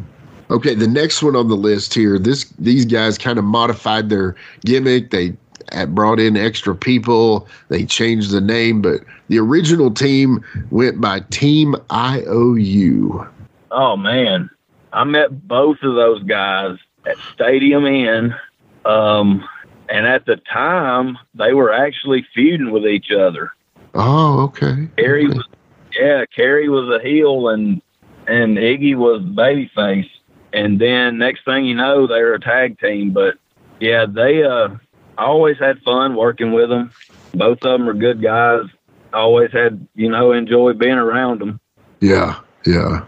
Yeah, very interesting gimmick too. It was started out Jared as a boy and his dog. It was like Nick. They kind of almost did like a Nick was doing like a he was like a teenage heartthrob kind of character that he played. He was like the eternal baby face, and then you know Kerry was this rough and tumble Dutch tail trained. You know, uh, kind of like a Dutch in a way, wasn't he? A little bit like he had a Dutch man yeah, I mean, style about him, and he kind of developed into a dog. So the idea was they were two tag teams, but they were like a boy and his dog. And they even had a they even had a comic book that I was in, and the very first one I think I was in, and they they modified it into being these the tag team called the Carnies, which was a you know, like a very almost like if American Horror Story and the, the team IOU did a crossover kind of where Nick Iggy turned into kind of more like a I don't know what his style Ring turned. master. Yeah, ringmaster, and then hmm. you had Kerry kind of turned more like into a gargoyle dog kind of thing. It, it wore a leather mask and it, very interesting gimmick. I'm honestly surprised that they didn't get a bigger. You know, I know they worked for Ring of Honor and stuff, but I I, I was surprised that nothing more happened for them. It just you know Me I know too. yeah, I know they're still working and doing their own thing. Kerry has kids and Nick, you know, and they're all doing their own thing. But it's funny to me that I just feel like those guys really should have been somebody that somebody should have taken and, and taken and done something with, you know. Yeah, they they're good in the ring, and I mean they had a good look. The gimmick and everything I thought was good. For sure. Interesting and original all- too. Yeah. Yeah, they were always evolving it too. Yeah. Constantly. Constantly. This is a this is another guy that um, you know is gone too soon, and we uh, we would have loved to have as a guest on the podcast. But how about Tracy Smothers? Oh man, Tracy. Uh, I'll tell you a funny story about Tracy. First night I ever met him, I was excited. It was like June 2013, and it's on YouTube. You can see the the match. Uh, I'm refing the match. It's Tracy and Josephus, and they're going against uh, Team IOU. Yeah. Okay. And I don't know really what happened at the end of the match, but after I made the three count, Tracy gets up and gets on me, and he kind of just gave me a axe handle across the back, you know, and I went down and he kicked me out of the ring. So I'm just laying there on the floor chilling, thinking that everything's good, you know. Yeah. And next thing I know, I can't breathe. And I didn't know exactly what hit me, but something hit me like in the ribs. Yeah. Well, Tracy had reached out in between the middle rope and the top rope with that uh, prelim that he used to carry. Yes. Yes. Jimmy, you know what I'm talking about. Yeah, I do. Yeah. And he hit me with that thing. Mm. And so we get to the back, and he was saying that that I uh I, I took too long coming to make the three count or something like that. Oh man. And so I apologized to him and shook his hand and said thank you and went on about my business, right? Yeah. Well, it was about a month later, I guess, when he was booked up there again. And he came walking in the dressing room, and I was sitting there, and it was still early. There wasn't nobody else in there. And he came over to me and he sat down and he started apologizing. And I told him, I said, you don't have to apologize to me. You know, it's it's over, whatever. And he was like, no, no, I'm sorry. I'm sorry for what I did, and you know, and and I I don't know if like the night that it happened, and I shook his hand and said thank you. I don't know if I like earned his respect or what, but from that night on, man, Tracy was gold with me. Yeah, yeah. We had so much fun every time we would be on a show together. Yeah. He he was a great person to be around. I recently and I recommend everyone go to YouTube as quickly as you can and go watch this match. It's it's a Bobby Eaton Tracy Smothers. It's actually just uh, a schmoz at this point. It's the IWA Mid South Riot on YouTube, and he they destroy that place, man. And I think IWA Mid South had just moved into this smaller building, and you know him and Bobby, it's barely a fight with him and Bobby. They would kind of lock up and stuff, and then Tracy's going crazy. And again, I know he's working. You can tell he's working, especially because every the the locker room. Have you seen this, Doug? No, I don't think I have. Yeah, go watch it. The locker room clears out. He beats all them up. Tracy does. Bobby just kind of dips for a minute or two. Tracy's tearing the place up, and the crowd's going nuts, man. There's a girl that throws a, a chair. It might throw that log, that that piece of wood at Tracy. She threw something at him. He gets mad, and she runs off, and her boyfriend tries to get in the way.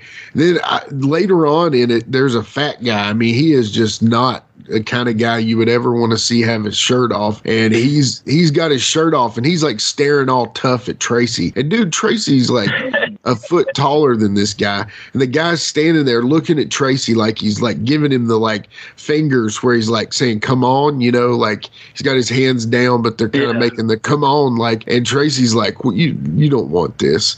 And he like takes the the fat guy takes a cigarette and sticks it on his arm and burns his own self, showing Tracy that he's tough. And nothing happens with the guy, but it was just like the weirdest thing to see. And then of course Tracy just continues tearing up the place. Uh, I, I highly recommend. I don't I don't know if it's a Brian Turner video. I don't think it is, but I highly recommend you first go watch Brian Turner's VHS Rehab YouTube channel. That's a highly recommend. But I definitely highly recommend you go and type in Tracy Smothers IWA Mid South Riot. Yeah, it's awesome. And it was clearly it was so effectively done by two world class wrestlers, but also at the same time to see how Tracy controlled the crowd by with doing this riot. I mean, of course, there's people running every which way trying to get out of the way, and a lot of the guys that worked on the IWA Mid South. You know, roster, they kind of look like the crowd when they're rolling out of the locker room. So you re- it's hard to tell which part of it is the crowd and which part of it is the boys. But it, it, long story short, you know, Tracy was just a master of that kind of stuff, and you know, just Yeah, he. uh We we thought we were at the fair show one night in Nashville, and we thought he was going to start a riot up there at the fair one night. Oh man. Oh, just a master. Oh, miss him too. Definitely, definitely, you know, didn't get to know him as well as some others, but I got to know him a little bit. Just a great guy. So, well, hey, Doug, that is it for the name game, brother. Definitely glad you played and appreciate you playing. Jared, you get the next question. All right, uh, Doug. I, I had a a question kind of pop into my head when when you we were going over your Mount Rushmore and um and then even the referee question about what makes a great referee.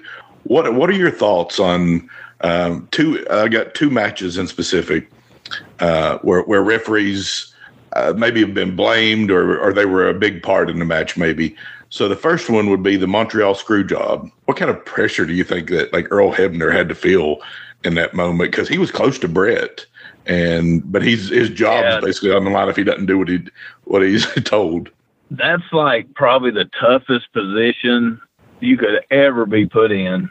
Yeah. Um, and I've heard, you know, I've heard the story told by Gerald Brisco, and I've heard it told by Jim Cornette, and I've heard it told by Earl, and it's like, I mean, he did what he had to do, Yeah. but and that's pretty much why uh, Brisco said that he waited until Earl was on his way to the ring to tell him because he didn't want to give him any time to have to think about it. Right. Right. It was just like he knew what he had to do and that was it, you know. Yeah. And it, and then the other um, Man, yeah, yeah. Yeah. The the other the other thing, same year, 1997, about a month apart, the uh, the Starcade 97 Sting Hogan match uh, with Nick Patrick. I, I've heard, I heard Nick do a, a thing recently talking about there was just so much confusion that day. Like everybody, like there was like ten different things going around between Bischoff, Hogan, Sting, and everything like that. But it's it's always it's always how how bad do you think I guess WC maybe my question is how bad do you think WCW botched it by doing that and then like going with it as a slow count when it was all or, or a fast count when it obviously was not a fast count at all so how do you think WCW Yeah, botched that- that? yeah oh, I I mean, I don't know how they did, but they did. yeah Um, there again, I mean, if it's you know, there's sometimes there's stuff that happens in a match, and you just got to kind of go with it and deal with it later, I guess.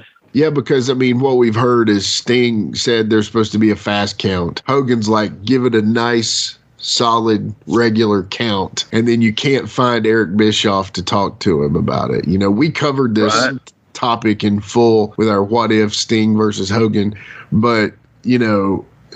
I- It would be good to hear your perspective on that. So, pretend you're in the shoes maybe the biggest name you've ever worked with. Let's just pretend whoever that name, maybe Bobby, maybe Tracy, whoever, the biggest name you've ever refed. And then at the same time, they come to you and say, Hey, Doug, I know. You know, this guy said this, but you know, I'm kind of the big name around here. I need you to do a solid count. What would you do in that position? Oh man. Uh, well, I would try to go find the booker first of all. Sure. Um, yeah. clear it up to clear it up. Yeah. Yeah, yeah, and make sure that that was what was going to happen. But then, I mean, God, once you're out there, I guess you just got to. I mean, you got to kind of go with it. Yeah. Yeah. It's got to be a Like- tough position. Yeah, you, I mean, I would try to make my counts as normal as possible, but you know what I'm saying. But still, not try to piss him off at the same time. That makes sense? It does. It does. You're you're so maybe like a a little bit faster, but maybe not as fast as you know, not as normal, not normal, but not fast. It's kind of like an in between. Yeah, Yeah. yeah, Where it could go both ways, but that's interesting that was brought up because a lot of people, like Jared's even said this, to where Nick Patrick kind of had that slower cadence about his like, and, and and what, long kind of one two three. I mean it was it was like long arm motion or something like that. Yeah. And and you know one thing that yeah it is definitely. One thing that kind of and even Earl was bad about this to where some of the refs would hit the mat and it was like one and they would hit the mat and it would seem like that was the one but it wasn't. It was like they would hit the mat and then it would be Yeah. one two three at that point. So it was like really like a four count. You know what I'm saying? Where Yeah, you you kind of want to me as a guy that would I've never been a referee actually was told I should have been a referee starting out. That's what my mentor Kenny still wanted me to be was a ref. And perspective wise I probably should have done that. But when it comes down to it I would almost have tried to say okay my hitting of the mat like so I go down to start to count the one, two, three. I would try to get that one in on my first drop. But you know, I think even Earl kind of had a style that was like a drop one, two, three, where, you know, who who's right? Earl Hebner or me? Come on. but in the long run of things, uh, you know, to me, I, I would have maybe tried to modify my style a little bit in that way. Do you know what I'm talking about, Doug?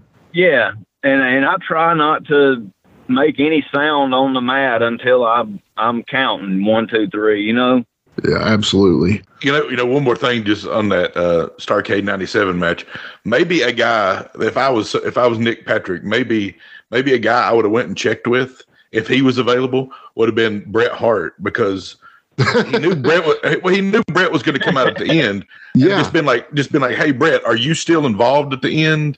Because Yeah. if you're still involved at the end, then I'm doing a fast count. It's got to be fast. Yeah. Yeah. So maybe Yeah. that, maybe that was the, maybe that was a person he could have asked. I don't know since the other three were It's like, hey, hey, Bret, you just been screwed. a lot of people have said that that Montreal deal was a work, though. You know, do you? What are your thoughts on that, Doug?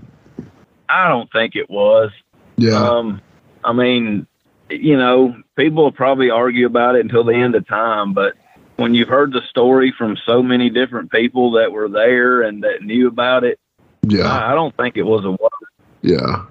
I think it's weird though because me, one of the guys that really honestly, I mean, not to say this because he's gone now, but he kind of died on that hill of saying that it was a work was Scott Hall. And knowing his relationship with Shawn, it always made me question if it was because he was he was sold on it being a work you know And you would think Yeah. what I would do is I if I were saying that, oh, it's a work, it's a work, it's a work, it's a work, I would then go to my friend and say, Hey Shawn, was it a work? Was it work? Yeah. Now at that point, if he said between you and me, it is a work, or between you and me, it wasn't a work, I would then stop saying that it was a work, you know, not continuing on. So there, I don't know. There was always something about the Scott Hall saying it kind of tripped me up a little bit, especially because of the relationship that he had with Shawn Michaels, you know, even though he wasn't there at the That time, you know, I don't know. But anyway, who knows? We'll never know. I, We had to have somebody crack to tell us. yeah, yeah, somebody would have to crack for sure. Yeah. So, so Jimmy kind of asked you this in a, in a roundabout way earlier about the MLW, but maybe besides the MLW, what's your your favorite match you've ever been a part of? Oh man. Uh God, I don't know if I could pick just one. Or, or you could give us a couple, two or three. It's a, because I've worked with so many great people. Uh, but even like, And they're all listening, Doug. They want to hear their name now. Come on. Like, there's been so many fun matches I've been a part of, and then there's you know ones that stick out because they meant something different. Um, Yeah. Yeah. a lot of the matches that I did in Columbia when Shane and Steve were uh, feuding with Dante and Mephisto, those were some real fun matches to ref. Oh man, I bet. They were wild. Like, Yeah. That was just, you know, Yeah. um, though, like I said, the, the Von Erichs, when they won the, the tag titles, that was pretty cool to ref that match. That's another people. Why aren't they bigger? why aren't they somewhere? That's exactly. I mean, Yeah. I don't know. Um, maybe they don't want to be. I, I don't think know. a lot of it maybe had to do with them living in Hawaii. Mm, Maybe the Could be. promoters, some promoters didn't want to, you know, fly them over here. But I think now they're moving back to Texas. Gotcha. Okay. So I Yeah. think I saw a Facebook post over the weekend that they were saying they were moving to Texas. Gotcha. Yeah, that tag team to me is just a no brainer why somebody hasn't signed them. I mean, that legacy alone and, you know, the mental health that that's Yeah. gone through that family has been unfortunate, but those guys seem to have it really together, you know. So, It was crazy when we uh when we went to Dallas for MLW mhm. and the Von Erichs were there, of course, and uh, Kevin came in for it. Oh, dude. That al- that alone sold the show out right there. Yeah, because Kevin's That not was- one of these guys you can see at conventions all the time and stuff. He's, Yeah, you know, he's elusive for sure. And who blames him? Who can He blame can't. him? Yeah. he came for his boys. That was Yeah. that was really cool. Yeah, yeah. Dude, I can't wait to see that Iron Claw movie. We, you know, our buddy, mutual friend Cassidy Riley's in that movie. Can't wait to see his role, and just uh, honestly can't wait to see that movie. I'm, I'm very happy about. Hopefully, it's it's as awesome When's it as I. supposed to come out? You know, that's a great question. I, I've looked at that. I haven't been able to find exactly when they say it's coming out, but yeah, I've gotten into I Facebook. To see it. Yeah, I've gotten into Facebook arguments about, you know, because Zac Efron's in it playing Kevin. And, you know, I've been in Facebook arguments here recently talking about how, you know, people don't understand because they see Zac Efron as some teenage heartthrob idol kind of guy. And I'm trying to teach them about Von Erich wrestling and Facebook, you know. I always joke and say this if you ever want to hate something that you love, join a Facebook group. Yeah, no matter if you love something, these people will make you hate it for a minute, you know. So or read the comments yeah. glance on something on the internet, it'll make you it just I love Seinfeld. I love The Office. I love, you know, so many great shows. I join a group, I immediately start regretting it. I love the Cincinnati Reds. I join a Cincinnati Reds group, I start just just hating it. You know, that's the one thing we've got to give me back my pro wrestling group, and luckily nobody gets in there and really acts a fool. I wish somebody would actually because it would make it feel more like a real group, you know. But but nobody yet. We'll we'll see. Maybe there's hope. But Doug, man, I can't thank you enough for coming on the show, brother. Really means the world that you did this. Not only that you you you know you've been a, a friend of mine, and honestly, bro, I feel like you and I kind of have always been cool from the start. But also from the start, we were kind of there together. You know, I was not this seasoned veteran when you there you were not a seasoned veteran when i was there but i feel like you and i kind of were older and we were older than a lot of the guys and not all of them but Yep. you know a lot of them and you know we we took over and and i felt like we did our jobs you know to the best of our abilities and and it was cool and i so i, I kind of feel like in a sense i came in with you in a in a little bit of a way you know and i've just always enjoyed having you as a friend man and having known you you know has been cool so Do you uh do you still remember that picture that we had made in the dressing room at Saw? Yeah. Yes, yes. Do you, where we need that picture. Where is that picture? Do you have it? I will go. I know it's on my Facebook page. I'll have to go and scroll through there and find it, but I'll find it and send it to you. Please do, man. But basically, Jared, I'm handing him money. yeah. I don't remember e- how the like what the deal was, but I remember we thought it was funny to take the picture. Yeah. well, I, And- I remember somebody had a wad of cash. It might have been Kroll. And I was like, Kroll, let me Yeah. see that real quick, man. Can I borrow that? I promise you can watch me do this. I'm not going to stick it in my pocket. And I go up to you and I'm like, hey, let me shake your hand with it. it was great. And look, they they used that against me a few years later when I was doing a heel ref gimmick. Yes. Oklahoma and Lewisburg. They they posted that and they're like, "See, we told you he was crooked." That's awesome, dude. I never knew that. That- That's awesome. Yeah. Yeah, I love that picture, man. Yeah, I, I, I, I haven't seen it in years, but I, I remember that picture well, and just great times, man. But we just thank you for coming on, brother. Really Yeah, man, means a thank you lot. so much. I appreciate you. I appreciate you having me. Yeah, brother. And I appreciate you listening to the show. I appreciate you supporting it. All you do, you share and like and, and just all the stuff that you do to help our show. I greatly appreciate that, especially sharing it and letting people know about it. Cause, you know, man, all the stuff you've done and all the people you know and stuff to know you're vouching for us. It's a, in a sense like how Orville vouched for you, you know, and Orville vouches for us too. It's, it's great. All these great veterans that just absolutely go out of their way to support our podcast. It, it just means the world. And at the same time, just knowing that you are a supporter of the show, man, it just really means the world to us. And, and we can't thank you enough. But the most important part is getting to know you more on this podcast, even more than I did, you know, and just can't thank you enough for coming on. And we'll have to get you back on sometime soon, maybe for a topic or when we get through all these interviews, man.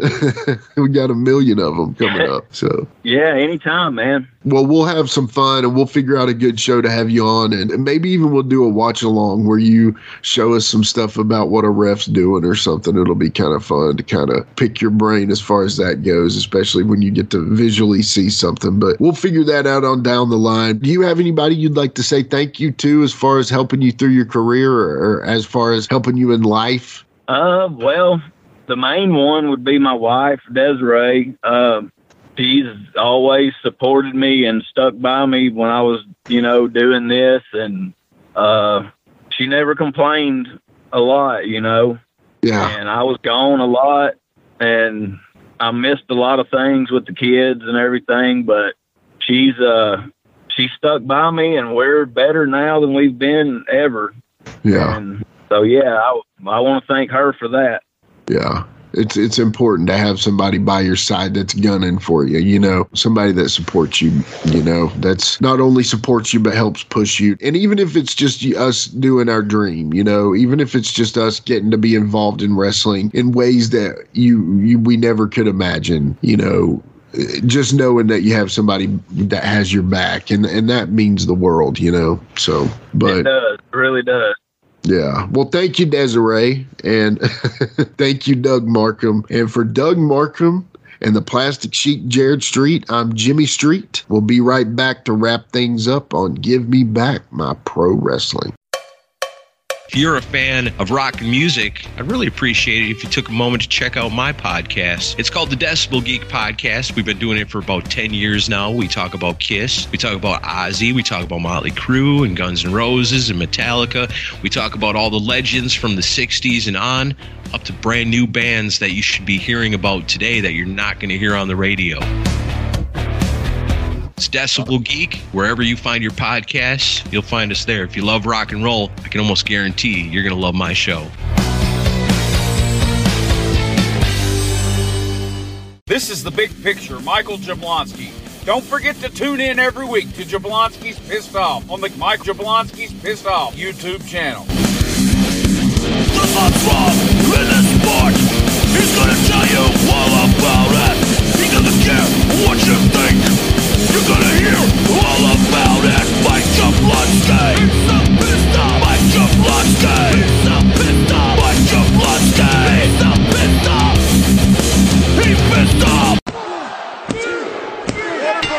Oh man, Sheik, what another cool episode. One more in the books, one more for the good guys, one more with Doug Markham, man. What a cool episode, right? Doug's awesome. Oh, Doug, Doug was uh, Superman. I'm just, uh, it's glad to, it's glad to talk to him. You know, I got my double Mount Rushmore out of him. I got, um, yeah, the double. You know, I, I got, I got some, you know, uh, questions about some controversial uh, wrestling moments from the Attitude Era that kind of give us, you know, give us his insight to maybe what happened with Starcade '97 and the Montreal Screwjob stuff like that. So it's it's awesome to hear like a, a point of view from the referee who's who's because the referees were such an integral part in those moments. Absolutely, Doug is very integral in moments. No, I'm just kidding. No, no, absolutely. You're right. Doug is Doug is an expert in that field. I know he's very humble. That's just kind of probably his style, but you know, talking about those integral moments with a referee isn't cool. And we don't always have a referee on the show, but you know, we'll have Doug on in the future again to maybe talk some moments or, you know, just talk about more referee stuff, maybe, you know, who knows. But the cool thing was is we had our first referee on the show and it couldn't be happier that it was my buddy Doug Markham. You know, when it comes down to it, Doug's listened to the whole podcast now, and he's actually been texting me and said, you know, like, hey man, I've listened to this episode. I'm almost, I'm, you know, I'm, I'm listening to them all, and I'm just like, brother, that's awesome. I don't, yeah, thank you, somebody, yeah, thank you, you know, so much, like seriously, you know, we appreciate that. So, you know, Doug, that that means a lot for us to know that someone, even just one person, is listening to the whole episode. So, you know, there are just funnier elements of the earlier episodes that Doug and Jared and I have had laughs about off air that, you know, we'll just leave it at that. But with that being said, you know, anybody who's listening to any of our episodes, we greatly appreciate you all. And, you know, I've got a lot going on right now with the Wolfie D podcast and with this podcast and things like that. But one thing I do want to say is up next, we're going to have a very special bonus episode, the one that I've been kind of somewhat talking about and couldn't get out of my brain. We're actually going to bring Jeremiah Plunkett and Kroll on the episode, and we're going to discuss the Kojima NWA title story. And I, I,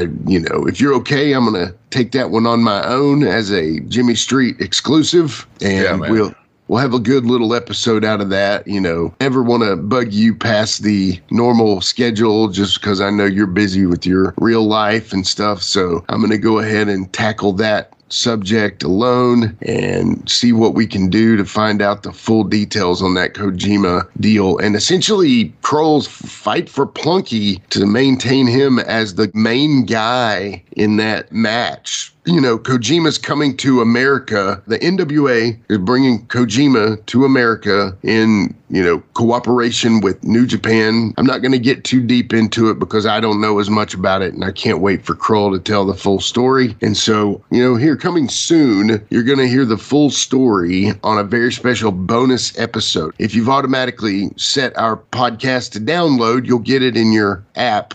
But the best way to keep up with us is always on GMBMPW on all your social media platforms, maybe even TikTok coming soon. We'll see about that. And then after that, we've got all kinds of good ideas coming up. More interviews, of course. We're, we're maybe going to do a topic show coming soon. Their buddy Shane Morton. We'll see when that drops. You know, we like to we like to we don't want to tell you too much. We like to tease it a little bit, but you know, just keep an eye on us however you can. But again, if you follow us in the apps, you'll never miss a show. We promise. Okay. As long as you're doing that, you're good to go. Make sure while you're in those apps, if you can, click five stars, rate, review, leave us a little review. Say, hey, these guys are pretty something. I don't know. We're pretty somethings. Yeah, yeah, we're pretty. At least our something. mother says so. Our Yeah, mother says so. Well, yeah, you're at least something pretty something anyway. Long story short, we thank y'all so much as always. You know, do you have anything you'd like to say Jet before we leave? No, my brother, it's just a pleasure to do this with you and glad we get to do it together. Absolutely. Well, I don't have anything else either, my brother. Again, thank you, Doug Markham, for the excellent conversation we had with you. Having a great time with this podcast. Just keep up all the listens. We thank you all so much. We'll see y'all in a couple weeks with, I don't know. we'll see. But hang in there. So for Doug Markham, my brother, the plastic Sheik Jared Street, and myself, Jimmy Street, we're Give Me Back My Pro Wrestling. We'll see y'all next time. Don't forget. Let's go get in the pool, man. Pool time. with a tear in my eye. This is the greatest moment in my life.